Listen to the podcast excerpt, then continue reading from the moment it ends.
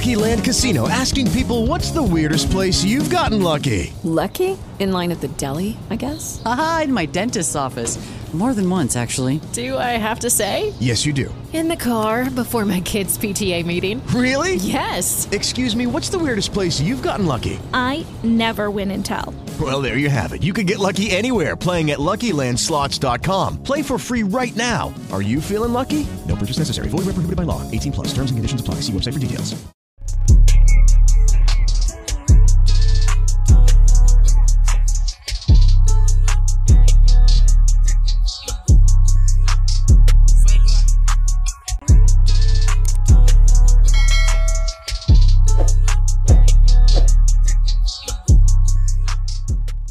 Man, we might actually suck.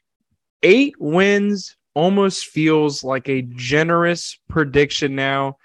And as far as quarterback one is concerned, everybody listening and watching, I'll take my flowers now. The Commanders wore all black on Sunday, and it was a massacre as far as I'm concerned. But here we are at the funeral party, as you can see in the background. And welcome to the 90th edition of the Sidelines Washington podcast, where we take command for the Sideline Sports Network. I am your host and head of operations here, Parker Hamlet. If you're listening to us in the audio realm, guys, make sure you guys follow, uh, subscribe, leave us a rating and review. If you're watching us on YouTube, you see my little backdrop right here. It's a little bit morbid.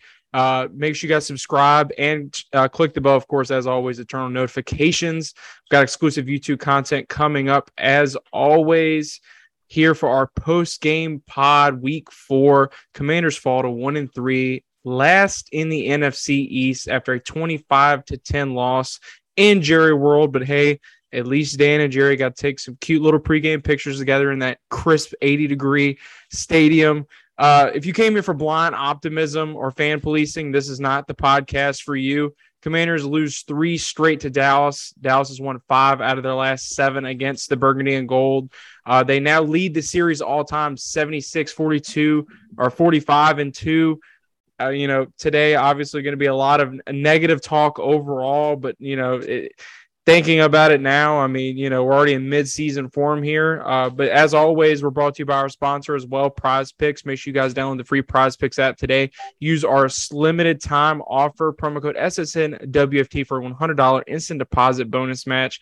Download the free Prize Picks app today and get the party started. Take advantage of our limited time offer. But joining me to revel in our misery, as always, after another loss is a very special guest. I just missed him uh, week one at FedEx Field. Uh, you know, wasn't going to pull a Miami Dolphins and roll him out before he was medically cleared, but it seems as if he is good to go. My man, host of the On the War Path, Corey Sanchez. Corey, hopefully you feel a lot better than this team looked. Well, no, I feel like I got punched in the nose, kind of like this team did, and then more. Uh, you know, it's gonna be interesting when people are listening to this and they're gonna see like I didn't know Wilford Brimley was black, so you know it, it is what it is. But let's talk about the diabetes testing supplies that is the Washington Commanders, though, uh, Parker. And appreciate you having me on here, bro. But no, I, I mean, you know, we talk about blind optimism. You know, I'm not gonna give you your flowers just yet, because uh, you you you you put that up in Carson Wentz's head where you said, "Hey, I hope I'm wrong about you." Like I said, y'all, the man has iron. So the director of Longwood Football, it has some stones to go on there, and you know, I I say that to the man. Although you were right, and then shout out to Scotty Abraham. People were giving him ham sandwiches and everything because of what he said, and it came out to be true. Like I, I you know, I, maybe yeah. it is too soon. That's a good point. Maybe it is too yeah. early to give me my flowers, right? Too uh, soon. will, too soon. Yes. I will say Carson, obviously amazing to have you on. Uh, if you guys are listening to this, I advise you watch just to see how much of a trooper Corey truly is for coming on the show today. Uh, honoring our obligations here, but like he said before we came on, his family, it's what we do. And we're here to talk B and G, even when it is a tough loss. But you know, quarterback one, I thought looked pretty good in that all blackout uniform. Uh, it, it was announced before we recorded our last podcast, Corey, that the Commanders were rolling out the All Blacks early. It was originally stated uh, slated for the game against Minnesota in November when I was actually going to, or still am going to. Felt like a very, very desperate move to me, Corey. What did you make of the black uniforms? Well, maybe uh, about them coming out kind of early, kind of on last second notice. Obviously, they're available for order now. People more more than likely not getting them until maybe mid December. But how did you feel about that being announced kind of earlier in the week? Did that feel kind of like a desperation move to you, or or was it more like a look good, feel good, play good kind of thing? Yeah, no, no, it wasn't anything about it, it, it- the whole damn week was about the black uniforms, Parker. It's a football game. It's a team that's two, one and two going into this game. We haven't been able to score offense. We couldn't bust a grape in Welch's backyard. And we, if they gave us a hammer and split them all over the place, that's the problem, bro. Like we we are so consumed with um, you know, with, with these exterior things and not being about the business, right? It's a oh, we look good in black. Everything looks good in black. That's why we go to funerals and we wear black all the time. That's why they say big dude like me, 320 some odd pounds, I look slimming in back black, right? That's what we say. Black is beautiful. We know that. We get it. Now the Bama's who's saying, "Oh, you look like the Steelers and everything," hey, y'all could go play in traffic because it, they don't look like the Steelers because Steelers don't have burgundy on them and they don't have that that neat little camel strip down the pants. Now we look good, although we played like dog fe- uh, feces out there. We looked good. We polished turd, like you know they said, lipstick on a pig. It's still a pig, and we look like a dip. We look like bacon out there. Um, but you know what? What burned me up was two things that burned me up, and it didn't even happen on the field. One, if you go back and look at the uh, when they were getting on the plane, right, and this is showing you kind of dis- disconnect. I think what's going on with the team, and this is about your boy Carson Wentz, right? Everybody else wearing team sweats, t-shirts, and everything. Brother man had a suit on. He had an Easter suit on in October, bro. I didn't even see that. He had an I- Easter suit on. He had a sky blue, pink, and everything on. He looked like he could have been running Willy Wonka's chocolate factory. And that's what happened. We melted all over the place, brother. And then um, you look at yeah, the anesthesia is still up in here, so I got I gotta I gotta run with it, Parker. Quality Uh, content. Keep it yeah, coming. oh, you know, hey, uh, but and, and then the the other thing that burned my nose is no pun intended. is the fact that Dan Snyder and all them boys was taking pictures at the star with Derek Jones. I have never seen that before. Dan couldn't team. even wear team colors. Tiny got the Yeah. memo, but Dan couldn't even. Dan's he wearing was blue. wearing Dallas colors. He was wearing Dallas colors down there. At least wear black, bruh. Like, do you not have any black clothes on the Lady S? Because you know this thing probably it- it's probably like a transformer, so it's like Optimus Prime, and it can roll into the into the Gulf of Mexico, right, and go all the way up to Arlington, and just drive, just roll. They're like, who's that? This Dan Snyder's robo boat that was over in Israel last last month. So, I, bro, I, I don't know, but it, it's just it's disheartening we can't do we don't do small things we don't do the little things right the easy things right we make easy look hard and i don't know where it and then you got ron uh f bombing and s bombing uh in his uh in his press con i'm like where was this at where has this been at the last three weeks why don't you light up your team why don't you light up your co- that's another thing the accountability parker is atrocious we get it. I know the players are like Bobby McCain should be sued right now for being on a football field. Kendall Fuller, I don't know who that man is wearing 29. That's not Kendall Fuller. Somebody's stealing money. That's like a that is a carbon copy. That is an imposter right there. That that is not Kendall Fuller. Willie Jackson the third. No, like these guys aren't making money. Cole Holcomb, Cole Holcomb, what you trying to do? It's your He's contract year. You blame him. He is. And I get that he switched from Mike linebacker, but let's be honest. Cole Holcomb was okay, average at best linebacker before he moved over to the Mike spot. It's just none of this makes sense. And I get the players doing it, but what is Jack? I think Jack got the message because I think the defense has played better in some spots. I think sometimes it's the, the talent deficiency that gets it. But what are the coaches doing? The reason I don't get it. Why does Steve Russ still have a job? Mm. and the linebackers don't and the linebackers aren't communicating right. You only got three. Uh, you only got two linebackers sitting out there. You got the easiest job of all the coaches because you got to make sure two guys know their assignments in most part. Like, I, I, bro, I don't get it. making It- the easiest things look hard. And, and and and you know, obviously, for those that aren't familiar with Corey, he's a lifelong fan on the Warpath. Obviously, you're hearing some great sound bites here. You can check that out over on his channel. He live streams all the time. Going to be on the show this upcoming uh, Wednesday. Very excited about that. But I mean, you know, you're, you're hitting all the nails on the head, Corey. At the end of the day, this is a new level of an ineptitude, a level of Yes. ineptitude that we did not see last year. Maybe we saw it in moments with Taylor Heinicke, but you have a $28 million quarterback under center here. This was an offense with three legit wide receivers. Uh, you, you got your tight end back. You know, maybe you didn't expect this offensive line to underperform as poorly as it did, but I mean, you returned all your defensive starters. But to see them play at the level, like you said, it just looks like a Uh-huh. different.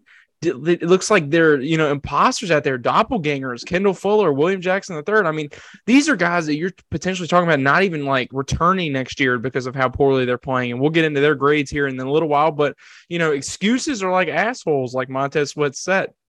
Everybody's got him, and he continues to now not have a sack in four straight games. So inactives going into this uh game against Dallas. Sam Howell, Cole Turner, Chris Paul, Tariq Castro-Fields, Daniel Wise. Nothing crazy right there. But, you know, my guy, as you said, Carson Wentz, I think he's a great way to start this conversation. You know, going into this game, uh, throughout the week, I, I, I took down a particular quote because I thought it was interesting and I thought it was going to bring be a very interesting talking point post game. And it turns out that it was. Says that he was not worried, Ron being about Carson Wentz. Says, I'm not worried about Carson. Carson's going to bounce back. He's a very resilient young man. I love his press conference, accepting responsibility. And he put it on himself and tried to make sure everybody understood that this is a team game. We're all culpable. And I don't disagree with him. We're all culpable, myself included. There's always been, in my opinion, Corey, you know, I'm not here to do a character study or a psych study on Carson Wentz, but there's always been kind of a lack of accountability for him, in my opinion, about what he can improve on as a quarterback, uh, you know, being on his third team in three seasons. And, you know, I mean, a zero lack of uh, just a lack of urgency in general seems to be the overarching thing with this team. But it was definitely one thing that, you know, in my opinion, hurts Carson Wentz. And, you know, I said all summer that he was his ego's always been protected. I said he's been soft. I said he's one of the most overrated quarterbacks in the National Football League. 27 and 7, you can shove it. I, I, I was I said anything in regards to excitement about the acquisition it, it is mental illness. I said that back in March, and I said he it's up to him to prove me otherwise. You could see why Cole Beasley didn't sign here. Uh, you could see how Jimmy G dodged a bullet. I still don't even believe that that report is trash or, or that that report isn't true. But if there's one thing that I took away from Sunday, Corey, is that they do not trust this guy. The Uh-uh. play calling says it all. 12 of his 25 completions came at or before the line of scrimmage. Nine came within five yards of the line of scrimmage, and then two, only two completions of 10 yards or more beyond the line of scrimmage. And, th- and those are next gen stats. Mark Bullock, he- he's amazing. But you know, I love my guys over ref the district, Nathan Stoner, uh, Trev, all of them. You know, something that I talked about on the show last week as well was that, you know, they kind of looked back to last year and was like, well, we're at the same point going in week four. Then we go get a big win against the Atlanta Falcons on the Uh-huh. road, a gritty road win. Uh, you know, you would think that, you know, Cooper Rush was a, a, a, a beatable opponent, even in Jerry World. But, you know, let's go back to a year ago today, Corey. 2021, weeks one through four, they were eighth in EPA. They are 28th in EPA in 2022 to start the season. You know, you saw Kyle talk on Twitter, Kyle of the Burgundy Zone. Make sure you guys go Uh-huh. subscribe to the Burgundy Zone. Ask what is the disconnect for this offense? You know, people have talked about it being some kind of combination of poor offensive line play and quarter, poor quarterback play. But I mean, Car- Carson's average time to throw was 2.10 uh, seconds, and and before it was 2.58. Jacksonville Jacksonville's 2.69, and then it was 3.14. So obviously, it's the fastest time of the year on Sunday. I don't want to pardon the offensive line, but I mean, you know, you this is the NFL. You got to get the ball out of your hands quick, and that's always been one of Carson's biggest weaknesses. But this team, it at this point in the season, Week Four is worse than it was last year with an easier schedule and with a quote unquote better quarterback. Who is the Uh-huh. disconnect on this offense, in your opinion? I think it's Scott Turner. I think it's Scott Turner. It's Ken Zampese. Uh, and I, I think that they're failing Carson Wentz in the uh, grand scheme of things. Uh, and that's not to me defending Carson. It's the fact that there is no continuity in this offense, Parker, when they're calling plays. I mean, you're running. Everybody in the building knows. I, am like, if you got two tight ends to the left and, and a lone setback, you know good and well that we're gonna run the ball left. We we know that. I said, oh, this is a run. I, I was like, oh, this is a run right here. Oh, this is a pass play. It's the same thing over and over again. It's almost like they know what's coming. Yeah, exactly. They, they, know what's coming, and then I mean, they're not they're not setting Carson up for success. Like I get it. Part uh, this has a lot to do with him, but if your quarterback like he's double patting the ball when he's like that is a sign of fear and angst. We know that he's like patting the ball. Like I, I mean, I don't know if this is something he's doing with his daughters at home, like when they're baking cookies or something. But he's literally patting the ball twice, and I'm like, they're in his head. Somebody they are living rent free, and I don't think we gave up a sack to Micah Parsons yesterday. As bad as this offensive line has been, uh, you had a I hate to use the term bum, but you had this Bama Trai Turner who didn't do anything the whole time in preseason, and they wanted to put him as a starter, but they couldn't. And they finally said he was wrong. They were wrong, and they put Saahdiq Charles in there, who became the new turnstile, uh, turnstile up there. I'm like, like make it make sense to me. Make the offensive play call and make sense. And then the penalties. That's discipline, man. We're undisciplined at the line, John Matsko and company, who I've sung their praises, him and Travelle Wharton, they've got to get this right, man. Like I, I, I just don't know where the disconnect is, but it's just being undisciplined, and then there's no accountability for Scott Turner because we had last year, and I was kind of shaky about Scott Turner, and I'm like more like this is just like, yeah, this guy's not, he's not that good because you look back at Carolina, right? That offense, and, I, and I'm, I'm free balling this right now, but if you go back and look at that last four uh, four games in 2019, that offense averaged, I think, three to four turnovers a game in that last month. And we have not gotten better with that. He's finally got a quarterback that can make it happen. Like that can make things happen. And Carson Wentz, if you give him the right tutelage, if you've got somebody smart enough to go, like, you know, you know what Carson Wentz would be if he had like a Sean McVay right now, he'd be Jared Goff. He'd literally be Jared Goff. And I mean, I mean, people want to say say that, but I'm like, you need a guy, Ken Zampese, the only quarterback he's ever uh like like really worked with, right? Was uh Andy Dalton for the most part. And then when he became the offensive coordinator in Cincinnati, he was fired after three games because they were so damn terrible. I mean, look at yeah. look, look, at the Monday Night Football game right now. You, yes. you you got all these former Washington staffers on, on both organizations. You've already brought up Sean McVay. The, the, my brain automatically goes to one guy, and it was the guy who had Dwayne Haskins, God rest his soul, popping at the end of his rookie season, Kevin and that O'Connell. was Kevin O'Connell. Yes, Kevin O'Connell turning the shit for the Minnesota Vikings. You know, has Kirk Cousins under center. That offense is looking good. I mean, team totality mm, kind of you know irrelevant in my opinion, but Kevin O'Connell was a guy that I was very much looking forward to being the next head coach of this organization. They end up going with Rivera. Rivera, obviously a big Scott Turner guy. You kind of talk about Scott Turner's offensive ineptitude. It's well documented. You said you were kind of iffy with Scott last year. I personally never been a, fi- a, big fan of his play uh-huh. calling. I feel like a lot of this stuff was just kind of built in, it, excuses wise. It was like, oh well, once we get more stability under center, well now you're performing worse than you did with the undrafted free agent quarterback last year. Yeah. I mean, it's I mean 86 passing yards in the first half of the last three games combined. That's six quarters, man. And and and Wentz's quarterback rating just keeps declining. Week one, 101.0. Week two, 99.6. Week three, 71.0. Week four, for this game, 56.6 being the QB rating. We rank 32nd in yards per play. This is bottom of the league bad offense. And I definitely agree. You, you don't put all this on one person at the end of the no. day, but Carson is ahead of this ship. And, you know, 18 points the last two weeks. I mean, three groundings for Carson. I mean, you might as well count them as sacks. And you know, there's gonna be it's gonna build some resentment here at the end of the day. I heard JP kind of talking about this on his show. You know, Carson at one point eight completions in the first half of 50 yards.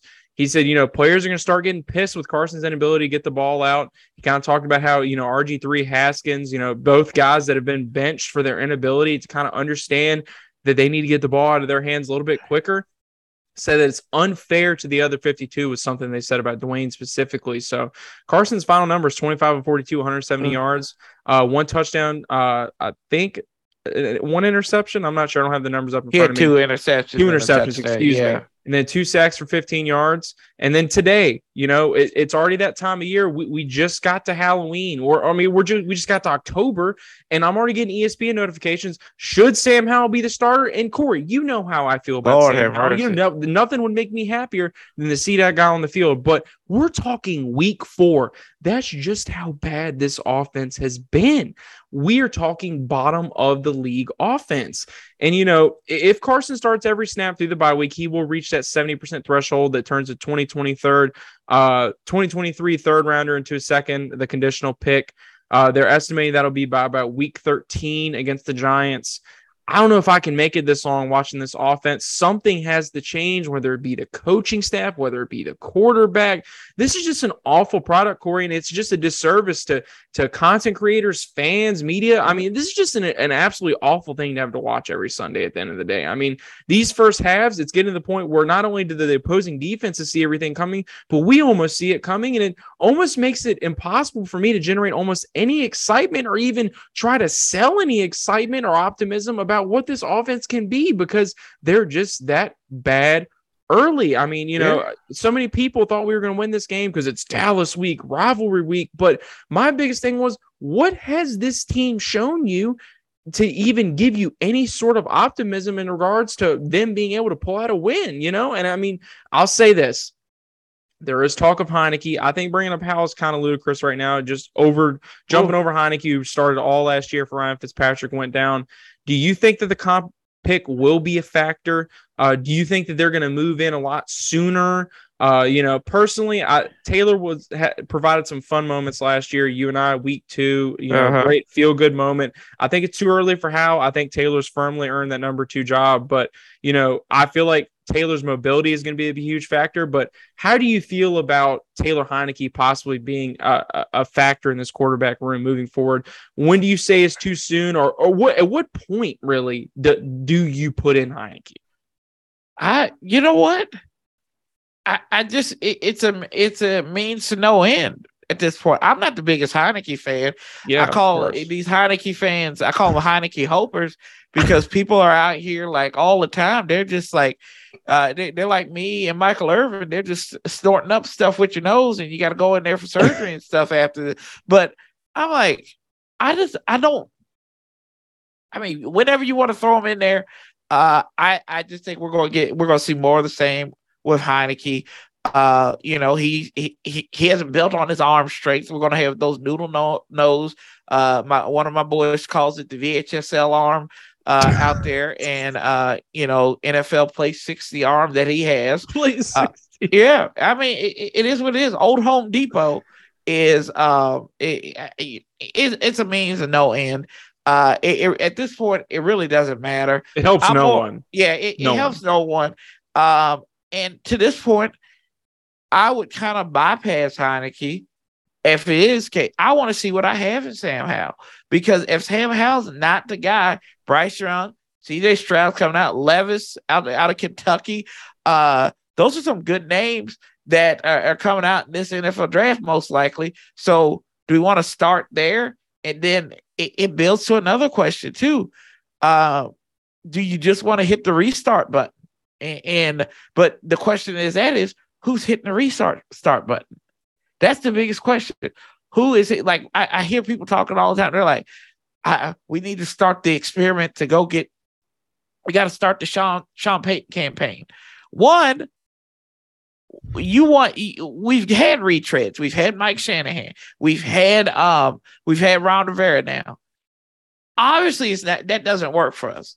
No, and, and it might be up at the top. I don't know, but at the end of the day, like they, they- there's like we're kind of stuck in this football purgatory right now because we're damned if we do, we're damned if we don't, and, and we're just sitting here. We're, we're the laughing stock of the league. Yeah, I mean, and these are laughing stock numbers we're talking about Yeah. here. You know, I, I remember before we played Philadelphia, uh, I talked about how Dre said that there was a lot of slurping up of Philadelphia, but this is just bottom of the league types of performances from the commanders here. And I mean, you know, we, we all know the stigma that follows you and I have dealt with it our entire fan lives, but at the same time, you know, it does start at the top. You you talk about ownership. Uh, you and I don't think we're going to waste our breath with that. So no. then it comes down to a matter of Ron, who has a monopoly of everything, including personnel. And you know, you sit here and think, are they really going to go swing on another veteran quarterback? Because something that I was very, I condemned this front office for for getting Wentz because it seems to me like they're scared to draft a quarterback and, and take that chance and invest,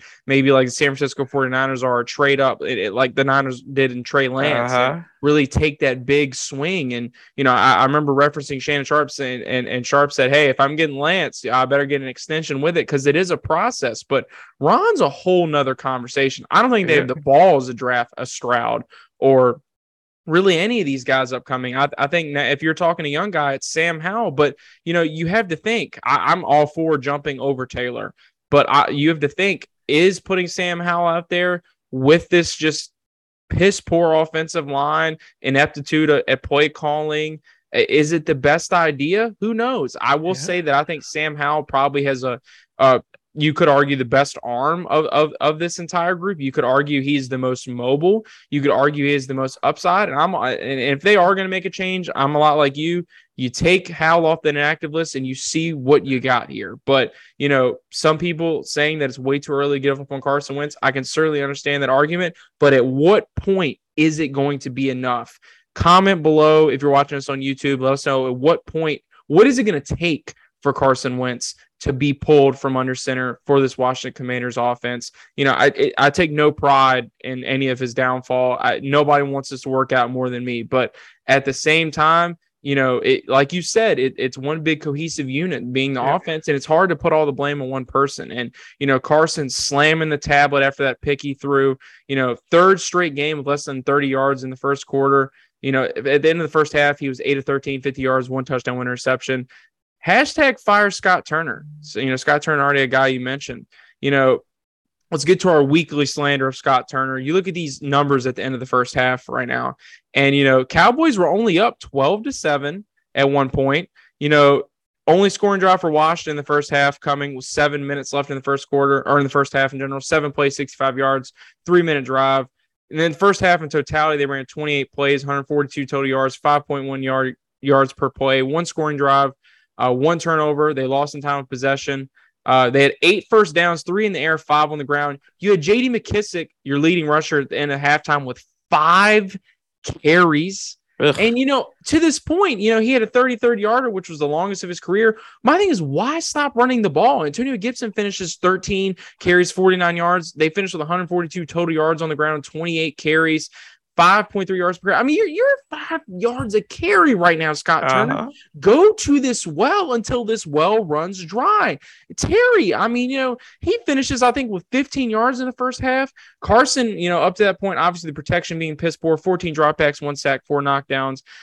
I- Obviously, I think I know the answer to this question already, but do you think that this hashtag fire Scott Turner had uh, is justifiable? I mean, this is something that's kind of starting to Oh circulate yeah. On Twitter now. You said you were kind of wishy washy on him last year, but Yeah. do you think that he deserves a little bit more of a rope? I mean, some people No. are saying that we need like an eight game window with Carson and everybody to kind of see who this offense is. But have you seen everything that you need to see?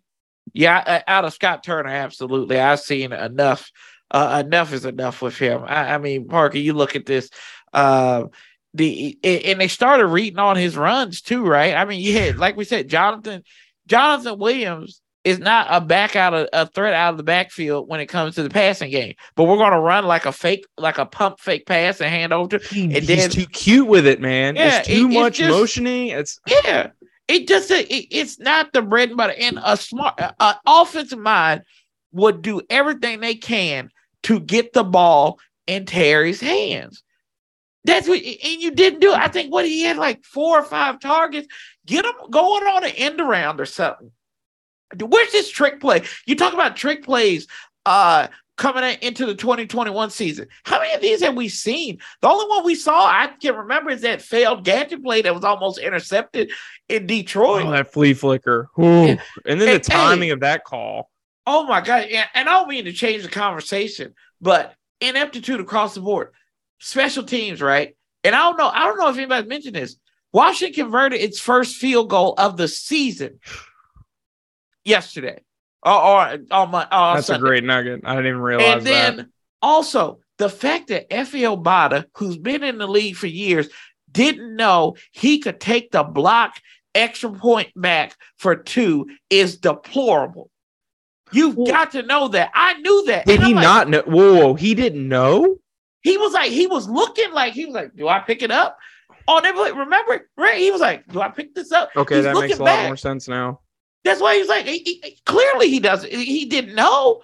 He- he's like waiting on the cavalry, like what? Like, hey guys, do, do I pick this up? Pitch it back. I mean, Yeah, uh, pitchy pitchy woo woo, man. I, I'm telling you, it's just, bruh, it, it, it- it's not good. Uh, you know, and, and I don't mean to talk negative about the team, but it's just no, these I mean, you don't have a choice. I mean, it's like Yeah. watching a different game, Corey. And I mean, yeah, you, you come out in the second half and you know y y- with a pretty nice you're pretty i think your first third down conversion of the day uh six well not your first but i mean a really good drive looked like starting off the second half six plays 13 yards in totality that led to nothing at one point you're at seven possessions five punts and then you're running screens on third and 27 and then you're still you're still within punching range you're at a 15-10 game Right. here and it, was crazy to sit there i don't know whether you saw the graphic or not on the broadcast of what these teams did with their 44 play size and and just how much more offensive productivity Dallas was getting than Washington.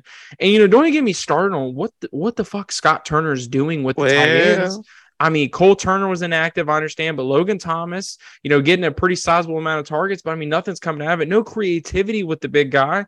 But I mean, the problem is, is that you had a lot of people saying that Scott Turner was a head coaching candidate, someone that could Ah. be groomed up for something like that, you know. But you know, before the season started, he got his nice little extension.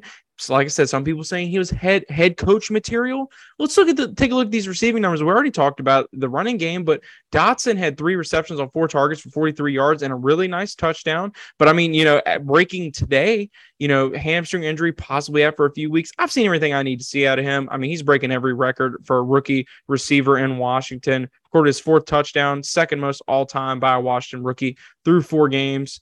Uh, you know, Curtis Samuel, who seems to be the focal point of this offense, who, like you said, I think could definitely be utilized more.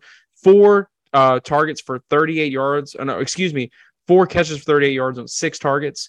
Thomas, like I said, had six targets. Terry had six targets, but only got two for 15. You could argue that a lot of this had to do with Trevon Diggs, who had his nice little uh, seatbelt game over there. You know, it, and it just makes Uncle me Dale, think, man. yeah. It really makes me think, you know, about how we talked about how Carson had never had a number one receiver in his career, and him and Terry were going to make this Washington offense great again. And I'll tell you another n- number that jumps out at me three targets for Antonio Gibson. You got to get this guy the ball in space. You know, it's a former college wide receiver.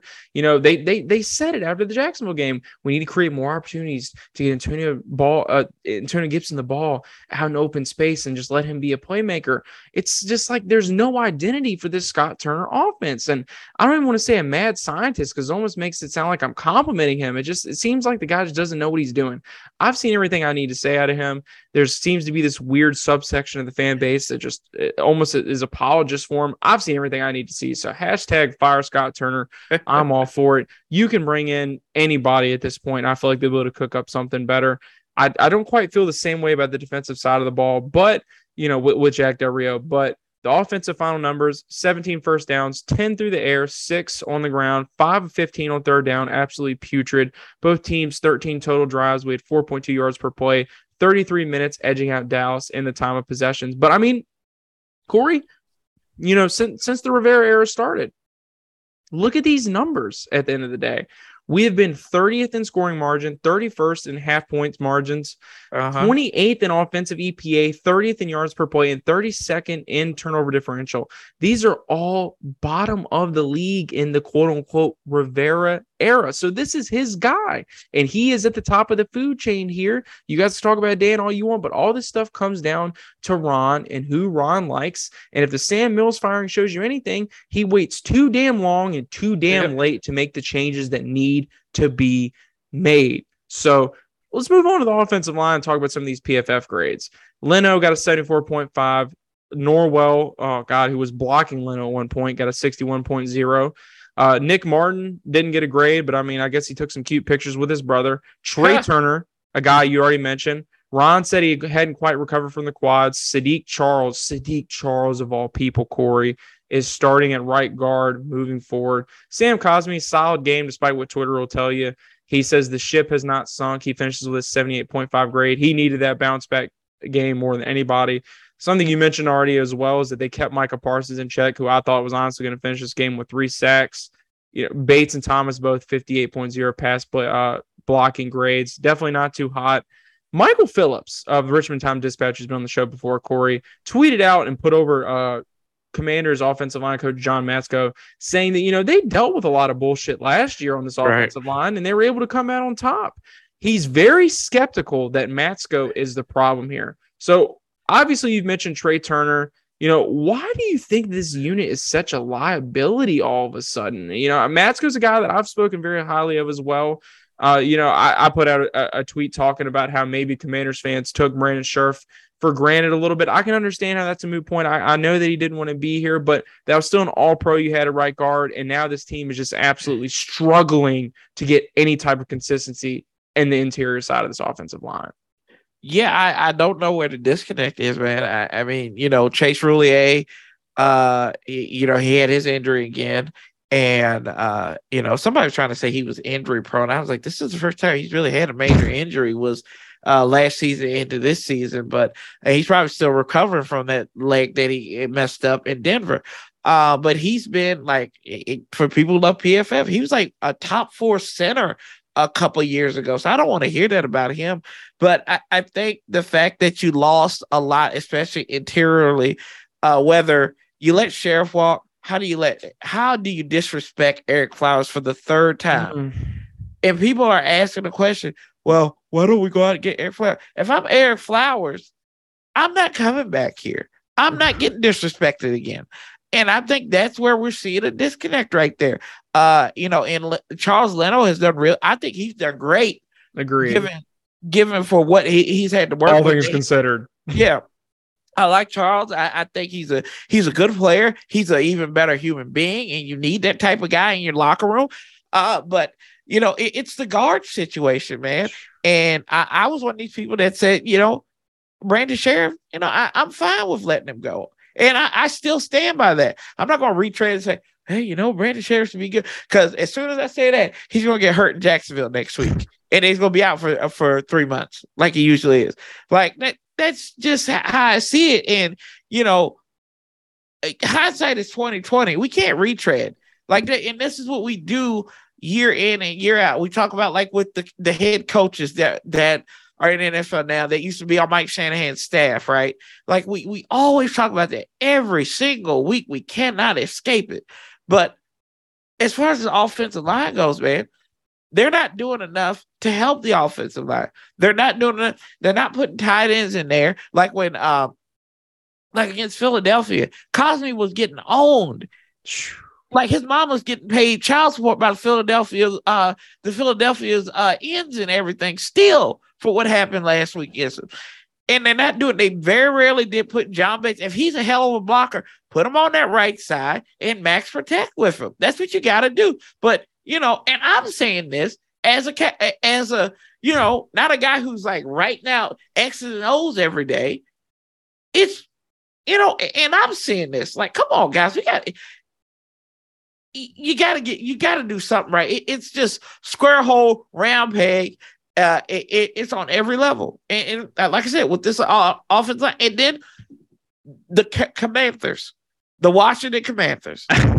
that's that's that's what it is. We are the Washington Commanders. Andrew Norwell, uh, Trai Turner, all these guys that are former Panthers players. Well, y'all weren't winning in Carolina What makes you think you're going to change it in Washington, bro? It, it makes no sense. Carolina's last time Norwell was even an efficient guard. And, you know, I, I get it. Re- revisionist history. I can understand where me talking about Brandon Scherff would make a lot of people roll their eyes, but it's to me is just very, it, it echoes the theme of this staff, this front office never has a backup plan.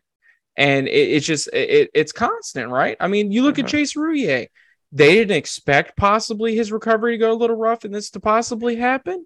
And you know, at right Mhm. guard, you you let an all pro, a pro bowler, probably, you know, one of the best picks you've made in the last decade. I mean, I was cool with letting him walk too, but at the same time, you you think you can just replace that with Trai Turner, who, if you roll the the, the film in Pittsburgh, gave you absolutely nothing to be excited about. He was old and he was beat up, just like Andrew Norwell. 2017 being the last time either one of these guys even looked decent. And you, you talk about the draft. Yeah. You know, Kenyon Green, uh, Zion Johnson, Cole Strange were all on the board at the beginning of the second round. But oh, wait, you had to draft Phil Mathis, who's already out for the year because you didn't keep Tim Settle and you didn't Mhm. keep Matthew Alnice, even though you told his agent that you would. Yeah. So it's just, I don't understand what these guys are doing and I don't understand what the plan is. They don't have to explain it to me and I don't No. let it dictate my mental health, but don't expect us not to question you, Ron, Right. in your quote unquote plan. But Ron's plan is going to be the last thing we talk about today. Let's let's talk about the other side of the ball here for a second, uh, or just talk about some other factors of this game in general. Jonathan Allen with, with an interesting quote talking about the officiating. If I'm being honest, they've this felt very one-sided, but that's not the reason we lost. Pete Hailey, happy birthday to Pete Hailey over at NBCS Washington, said that talking about the officiating, clear cut is loser talk. Yeah. And I could not agree more. And Ron was even fueling this pity party. 11 penalties for 136 yards. I will say two huge plays negated by penalties, two interceptions taken back. I can understand where that would frustrate you as a head coach in the National Football League. But I mean, then you got people on Twitter saying, oh, well, there should have been one for running into the punter and Yeah. there's a no call on Dotson. But this team shoots themselves in the foot. And you already mentioned the lack of discipline. It was fourth and 27 at one point, Corey. Oh yeah. Corey, I don't know about you. I want to get your thoughts on all this officiating complaining. It just sounds like loser talk to me too. I could not agree with Pete more. I understand it's infuriating. You know, I every once in a while I'll I'll lose my my top over some bad calls, but acting like that's the reason that they lost this game when they're getting their asses whooped on all pretty much every phase of the game Yeah. is just absolutely loser talk to me. Yeah. Oh no, it, it's it, it definitely is. You know, I, I was hot over a lot of these plays, and I don't blame officiating. Uh, a lot of times, and one of my buddies, he came in my chat, and he he's a, a high school official, and I asked him about the intentional grounding call. I'm like, do you have to be in the vicinity, or do you have to be on target with the ball? I said, I thought you have to be in the vicinity. Now, I will say this, and I'm going to coddle for a minute. Shawn Smith was the referee for a crew where a guy got fired mid-season. If you go back to 2018 on Thursday night, I think it was Miami and Houston because of the ineptitude of one of his uh, one of his guys. So I, I'm just I'm not trying to fuel fuel the fire, but then again, Ron. I I always before the game, after the game's over with, I hold on to the stream now and I watch his press conference. And he said the way he couldn't look at anybody, and he said, "Yeah, I really wish we could have got some calls." Too. I was like, "Dude, you don't say that. No, You don't say that. Don't Oh. say that. Do not say that. Like you got your ass handed to you with this brand flake offense that you were just like. like I was listening to Kevin Sheehan this morning as we get ready. We were driving down the road from a surgery, and he was talking about. I, you know, I, I really liked Ron's plan. Um, you know, they they tried to do uh, a, a, a game plan that, uh, you know, that that was in front of them, and it just gave them the best opportunity. The best opportunity, what? Not to almost lose. That's what that game plan was. It was game plan not to almost lose. That's what it. And guess what? We got our teeth kicked in. That's exactly what happened. You can play your worst game of the year Yes. on offense and still be in this game come the fourth quarter. Look That's just Tampa how Bay. bad we are. Look and- at how bad Tampa Bay played and only lost by ten on Sunday night. Look at And- that. And you know the defense. Let's go and transition to them. You know, Cowboys going up. Uh, of course, they get a field goal to start the game out, and then they get that touchdown to Michael Gallup, who might might I add, Michael Gallup was kind of a late development. He comes into this game 29 receptions, over 400 yards, four touchdowns, uh, commander's killer, if you will. But I mean, you know, like I said, you know, this was still a very close game come the end. You could argue that you know this this commander's defense last two weeks has been bended, but it hasn't exactly broken for the majority Uh-huh. of it. Cowboys were one of five on third down at one point. Zeke only had 36 yards on 11 carries at the half. They made Pollard a non-factor. CeeDee only had 50 yards at half. You know, Cooper Rush, you know, coming into the fourth quarter though, 122.3 passer rating.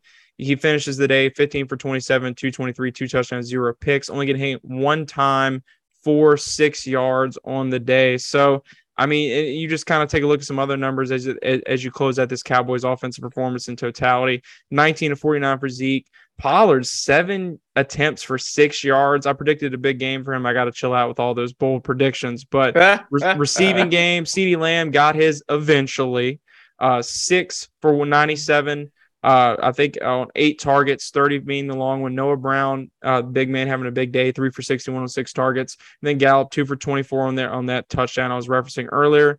Only allowing 223 yards through the air, two touchdowns, 45 yard being the long one. Explosive chunk plays obviously was a big talking point leading into this game. Some defensive leaders, Jonathan Allen, who continues to just be a national treasure for this commander's defense. Eight tackles, one sack, four TFLs, one quarterback hit, one batted pass. PFF grades, Cam Curl 92.3, solid game for him all around despite the outcome. Montez Sweat, even though he's not getting the quarterback, 81.0 PFF grade. And then Darrick Forrest, who's just looked incredible so far to start the season, at 76, 7.6 PFF grade.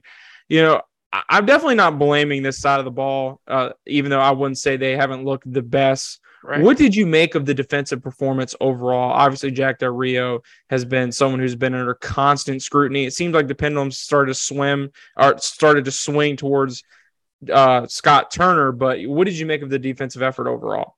D's get degrees. That's basically what it was. D's get degrees. Uh, you know, they they had they passed. That's exactly what they did. They they had a passing grade, and whether it's a D minus or whatever. But you know, you talk about Cam Curl, right? Uh, on that pass, um, I think it was was it the one to Gallup at the end where he where Willie Jackson was on him and Yep. Cam Curl kind of shake that, and you know that's on Cam, right? Uh, he's got to be the help. He's got to be that safety help over there. So that, that you know that was a that's a big play in the grand scheme of game. But how do you let old compact disc lamb just eat you up? Like I mean, they There was one point where it was like three plays back. it was three plays in a row, crossing routes. It was a simple drag route, Parker. That's all it was. It's all they were doing, and he and they could not stop it. They got linebacker matchups on. They had Jamin on them, had Cole Holcomb on. I'm like, guys, what in the ham sandwich are we doing, fellas? It made no sense. He had his coming out party against us, and I mean, I think 56 of those 97 yards was on that one drive. It's it, it's somebody new every week. It was Yeah. Smith's frail ass last week. Yeah, Slim they had Mr. Feed the Children on there. They had little Mr. Feed the Children eating us up, eating Kendall Fuller up. Oh Kendall my Fuller. gosh, bro! I don't even know this. Woo. 41.2 PFF grade for Kendall Oh my Fuller. gosh. Oh And- my god. Benjamin St-Juste, 66.2. William Jackson third, 53.6. Bobby McCain, like you said, should be charged 51.3 PFF grade for him. Second level, these linebackers, man. Oh, Ugh. you already talked about Cole Holcomb. He finished with a 59.8 PFF grade. Jamin with a 56.0. Jamin constantly, apparently, always being on the most explosive player on the field. This one being this week, CeeDee, CeeDee Lamb. I'd place prop bets on anyone or, or, or on, any of these explosive receivers that the commanders are facing throughout the duration of the season because they always have their big game against us. And William Jackson the third, you had Pac-Man jump. Oh yeah, yeah, Pac-Man, cooking you on cooked the him. timeline, man. Yeah. I just absolutely embarrassing. And William Jackson the third after the game had some comments. Said, "Yeah, I was thinking I had a guy in the middle of the field uh, on the Lamb touchdown, and I was just going to play it outside, but they did a good job creating a two-two and taking the safety out. He even complained about the officiating. I don't know about you, Corey, but real quick, I before we move to Ron, I saw some people throwing some hands up on that William Jackson touchdown to Lamb. Do you think that this defense is a little bit better without William Jackson on the field? Maybe with BSJ having an increased role, or do you think maybe there's some animosity in this secondary? Because I'm kind of starting to see some symptoms. Yeah, I, I, think it's. I think it might be uh, kind of treated that way because Juice played. Uh, Juice played well. Uh, he doesn't need to be playing on the inside. He he's been the best corner no. by far over the last uh over the last four games, and it's not even close. Um, and there might be some animosity there. Uh, I, and I think that Kendall Fuller needs to be moved to the inside because he's not. He's still on the outside. What are we doing? That's like back in 2016. Josh Norman was your best corner. You spent all this money on him, and he's covering the number two guy. Like for the first two games. Man, it was that primetime game against the Steelers. Steelers he was chasing everybody but AB. Yeah. Yep. Everybody. Yeah. So I'm like, it, it just it, doesn't matter. The names can change, the team name can change, the head coach can change. It's this. It seems like it's the same stuff over and over again. I've said this all the last two weeks. I have seen less self urination in a damn nursing home than I have seen with with the Washington Commanders. It's like we sit here with the pissy diaper on all season and, long. And then it's like, well, what do you want them to go to the podium and say? You know, they, they got to play better. We get it, but I mean, it's just you're they're beating. It's a broken record at this point. I mean, just miscommunication and let's get to the final nail in the coffin of the funeral party here, and that one being Ron Rivera, who a lot of people after this performance have just quite frankly given up on. His vision is in question after falling to one and three.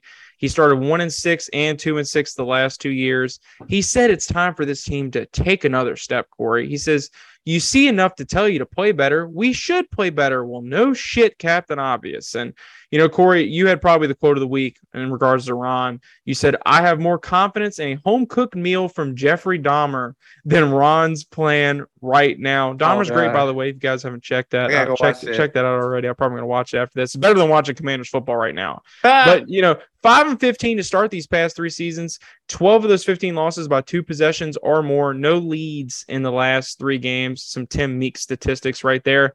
You know, Ron said last year, everything we need is in this room and it's painted all over that locker room. But apparently, we need a hell of a lot more than that because we are two and six since then, according to Grant Paulsen. Uh, if it was up to him, Jay Gruden would still be the head coach, but that's a story for another day. You know, let's, let's here and talk about this fan disgruntlement here as we close out. Ron had a very interesting statement, a very long winded one. So bear with me, but I thought it was some very interesting stuff that's here in here, and I want to get your thoughts on it. He said, Well, I'll tell you right now, a lot of things that I do is not dictated to me by what's out there on social media. I like to believe I'm responsible and understand enough to know that the fans are going to be frustrated. I don't doubt that. I really don't. I understand the history of what's gone here for a while, and we're trying to change that, but it's not going to happen overnight. It's not going to be easy. If anybody thought it was going to be easy, they're crazy. I honestly tried to get that across last season, but let's be realistic about it. I get it. I understand it, and we're going to keep playing hard. That's the only thing we can do until we get the situation and to the point where we believe that this that that, that we are where we need to be. Everybody's in place, everybody's healthy, everything's rolling. It's not going to change. We're going to continue to work hard and continue to try to mature and grow as a football team. This is going to take time. It's a process. Now, how much time do we have? That's up to you guys. Whatever, however, and whenever it's looked at, if we can paint a picture of hope, we can paint a picture of growth and development, paint a picture of doing things the right way. We got a chance that's what I'm going to preach to our players. You know, we're going to focus in on what we do and, and what we got to do. Like I said, I understand. I respect their frustration as fans. I get it. Shoot, I was in Carolina when we showed up and they were two and 14. I heard the frustration. We work our butts off and try to get where, where it was. You know, I got there. I understand everybody's frustration, especially how proud this organization is. This organization's got five championships. You fucking kidding me? I get yeah. it. I understand how important it is to win. Okay. But I also got to be realistic with what we have and what we're going to do. That's great talk right there. Now, some of it can improve. We can improve on as coaches, and we have and we will. There is a sense of urgency. These things have to happen, and they're not going to happen until everything's in place and ready to happen. So we got to continue to work and make sure that this is happening. As far as the players are concerned, they got to continue to grow. They got to mature. They got to understand and understand what their responsibility is as well. So yeah, we get it, we understand it. It's the average fan on the street, or whether it's the average fan on Twitter or social media that wants to gripe. That's great. They're entitled to, but understand we understand it, we get it. When you're in the league long enough and you've been doing it as long as some of us have, you know, with the downs, things are going to get tough, and with the ups, things get happy, and everything's going to go well, and everybody's enjoying life. So we understand what's at stake. We're going to continue to work hard, keep pushing the same direction. When it's ready to turn and flip it, and we got to do everything we can in the meantime, try to expedite that. What do you make of just this plethora of words that I really don't think have much meaning, but there were some interesting things in there, and I've been dying to hear your take on this, Corey. Uh, there's been a lot of fan policing, a lot of people questioning Ron's vision, obviously the civil war amongst the fan base, and he talks about Carolina, where you know you look over there now, and Rhule's already lost the locker room. Uh, what are your thoughts on Ron Rivera's, you know, entire, you know, rant to the media today? Uh, to quote Will Smith, loosely. Keep the fans' name out your mouth. Keep the fans' names out your mouth because that's what you do all the time. When you get back to the hole, he's like, I understand the fans. We get that. Like, if people out here who say we demand an apology, no, I don't. I don't need an apology. I need you to go out there and win. And he, to to the point of, um, it, it's not overnight that this changed. Did you know this? As of today, October third, year of our Lord 2022, Ron Rivera has been on the job for the Washington Redskins football team commanders for 1,006 days. Just to put that in there. And look where we are. This look, is a five year plan, according yes, to Ron. Five years. We got five championships too that he's talking about. He and, and that's the problem here is that he's talking about, you know, the rich history of this organization.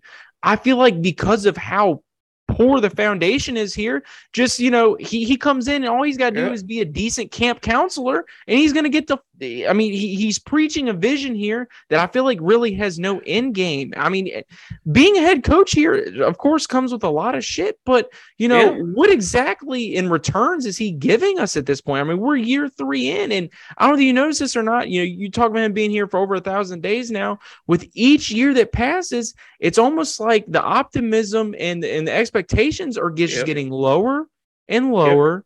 And lower. And, and and we're being told to temper this and temper that. I agree. Talking about the fans in any way, shape, or form, yeah. those words should never have came out of his yeah. mouth. Because at the end of the day, all we ask is to just have a, a, semblance of fun watching this game. And as far as I'm concerned, you guys aren't even competing. I mean, this is a joke. You could talk about how hard you're trying. Logan Paulsen talked about that on the command center today. Well, these guys go out there, they're competing, they're trying. Well, I don't know about you, Corey, but you know, if I was the casual fan or the Twitter fan, yeah. the, the people that Ron's throwing into these designations, I want to turn this game off at halftime nine times out of 10 the last yeah. couple weeks. So, oh, yeah. I mean, I I agree with you 100%. You keep the fans' names out of your mouth because, as far as on field product, we already know this team's a mess off the field, but on the field, your guys aren't showing up to battle, Mr. Take command, uh, former military Boy Scout. I, I, I just, I don't know, man. It, yeah. Ron is a guy that, you know, from the very beginning, I've had his back and, you know, I, I, I've tried to understand the vision. But at the end of the day, you know, all he really offers is just a little bit more stability than we that, that that we didn't have here. I think that we're a better organization, but I don't think we're a better football team. So I mean, and then you know he talks about the things that he told the locker room. Oh, we're improving on this. We're we're better against the run. I don't buy it. And I think at the end of the day, all he wants or all he needs is for Dan Snyder to buy his bullshit. And I think as long as Dan's buying it and he's on one of his two boats and he's keeping everything yeah. at bay and Dan doesn't even have to worry about football, I think that Dan's going to buy into that five year plan, and it doesn't really matter what us fans got to say about it. But you know, if there was a general consensus right now, Ron Rivera, I think at this point might actually be on the hot seat. And you know, I mean, as far as positive is concerned, Corey, because you know, I, I really do wish we were talking about a win right now. You know, we were updated a little bit by Ron today. Chase Young possibly a midseason return, but Ryan Robinson Jr., who was recently shot twice in yeah. DC being activated off the NFI list, possibly playing this Sunday, full participant in practice. Uh, hopefully, he's going to bring some life to this offense because God knows they need it. Is but, he calling plays? Brian Robinson is Brian Robinson going to be calling plays? I mean, I, don't hold your breath. Then don't hold your breath.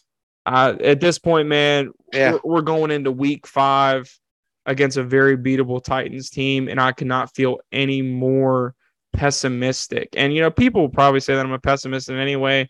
I I I champion my Jamin Davis takes, my my Carson Wentz takes, but I want to be right about something good. But I Yeah. just it comes to be what you expect with this organization. And you know, I almost feel bad for even making you come on the show post op to talk about this game because it Ah. was just that bad. But you know, on to week five, and you get the Titans, you get the Bears, you get the Packers, you get the Colts, you get the Vikings. It doesn't get any easier from here, no matter what they said about strength of schedule.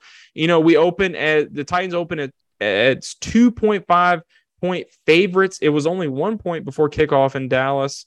Comment below, guys. Do you think this is going to get any easier for the Commanders? Do you think it's going to get any harder for the Commanders? I, you know, I, I, the last one for you here, Corey. Uh-huh. These Ron Rivera teams, very well documented that they get hot late in the season. It happened last year, happened the year prior, happened in 2020, obviously, with the entire, you know, magical little run with Alex Smith and whatever have you.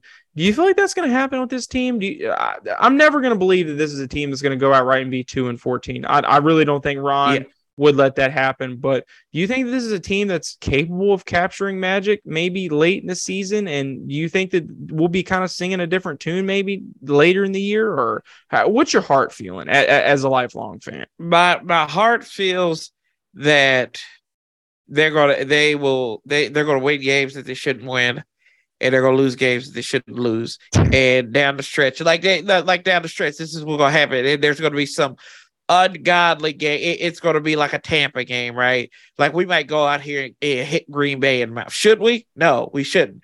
But um, that's that's kind of where I'm at right now. It's just like, yeah, this team is all even in its worst seasons, they're never the worst. They never can get that top Middle of the pick. pack. They're middle of the pack, somewhere in there. Like we we Chase Young's here, we were picking two.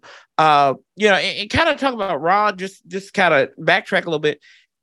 He always talks about, well, this team is young and developing. Parker, there's no damn body on this team that's young and developing because most of these guys have been here for three plus years. You got veterans all over the place. Sam Cosmi's the only guy on the offensive line that's like that that's just coming into a sophomore season. So I don't know what he's talking about when they're young and trying to develop and play. That that excuse was good last Linebacker year. may be the only other position I can think of that's actually young because Yeah. David Mayo at one point was the only guy in that room that had been in the NFL for even five seasons. But then you Holy add John moly. Bostic.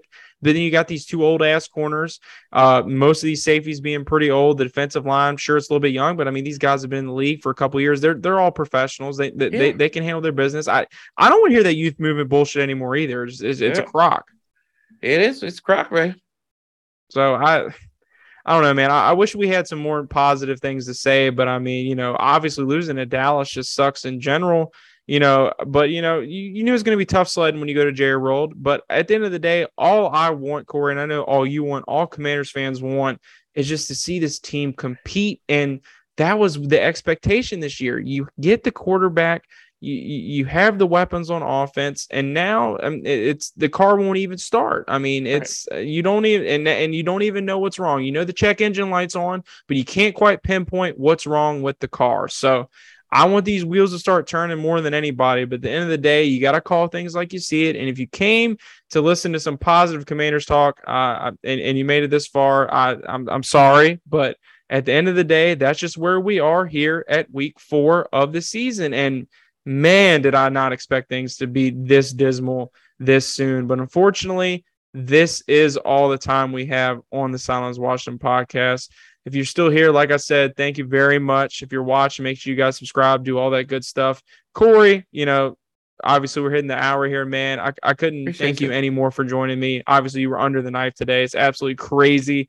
Like I said, uh, obviously, thanks for joining. Uh, pumped to be on your show on Wednesday. Please tell the Yes, Silent. Washington listeners where they can find you, brother. Yeah, you can find me on all social media platforms at Sanchez405 and also here on YouTube at uh at on the Warpath. You just go if I on the Warpath and you'll find me pretty easily.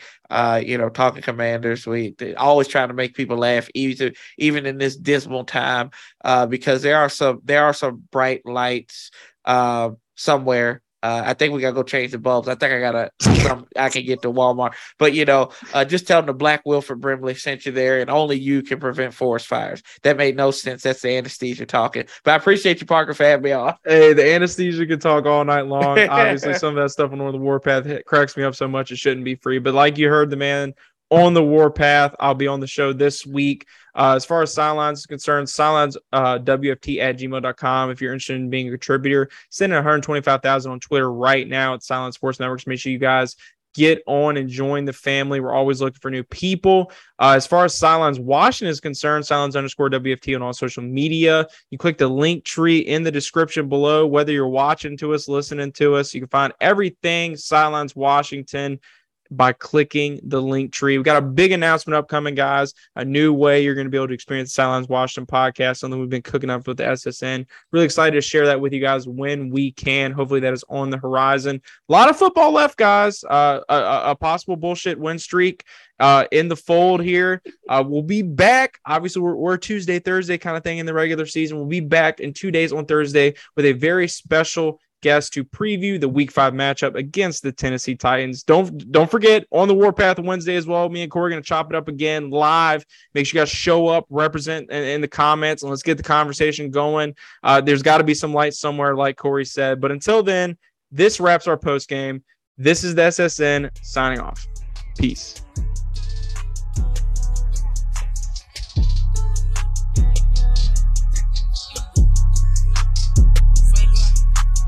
It is Ryan here, and I have a question for you. What do you do when you win?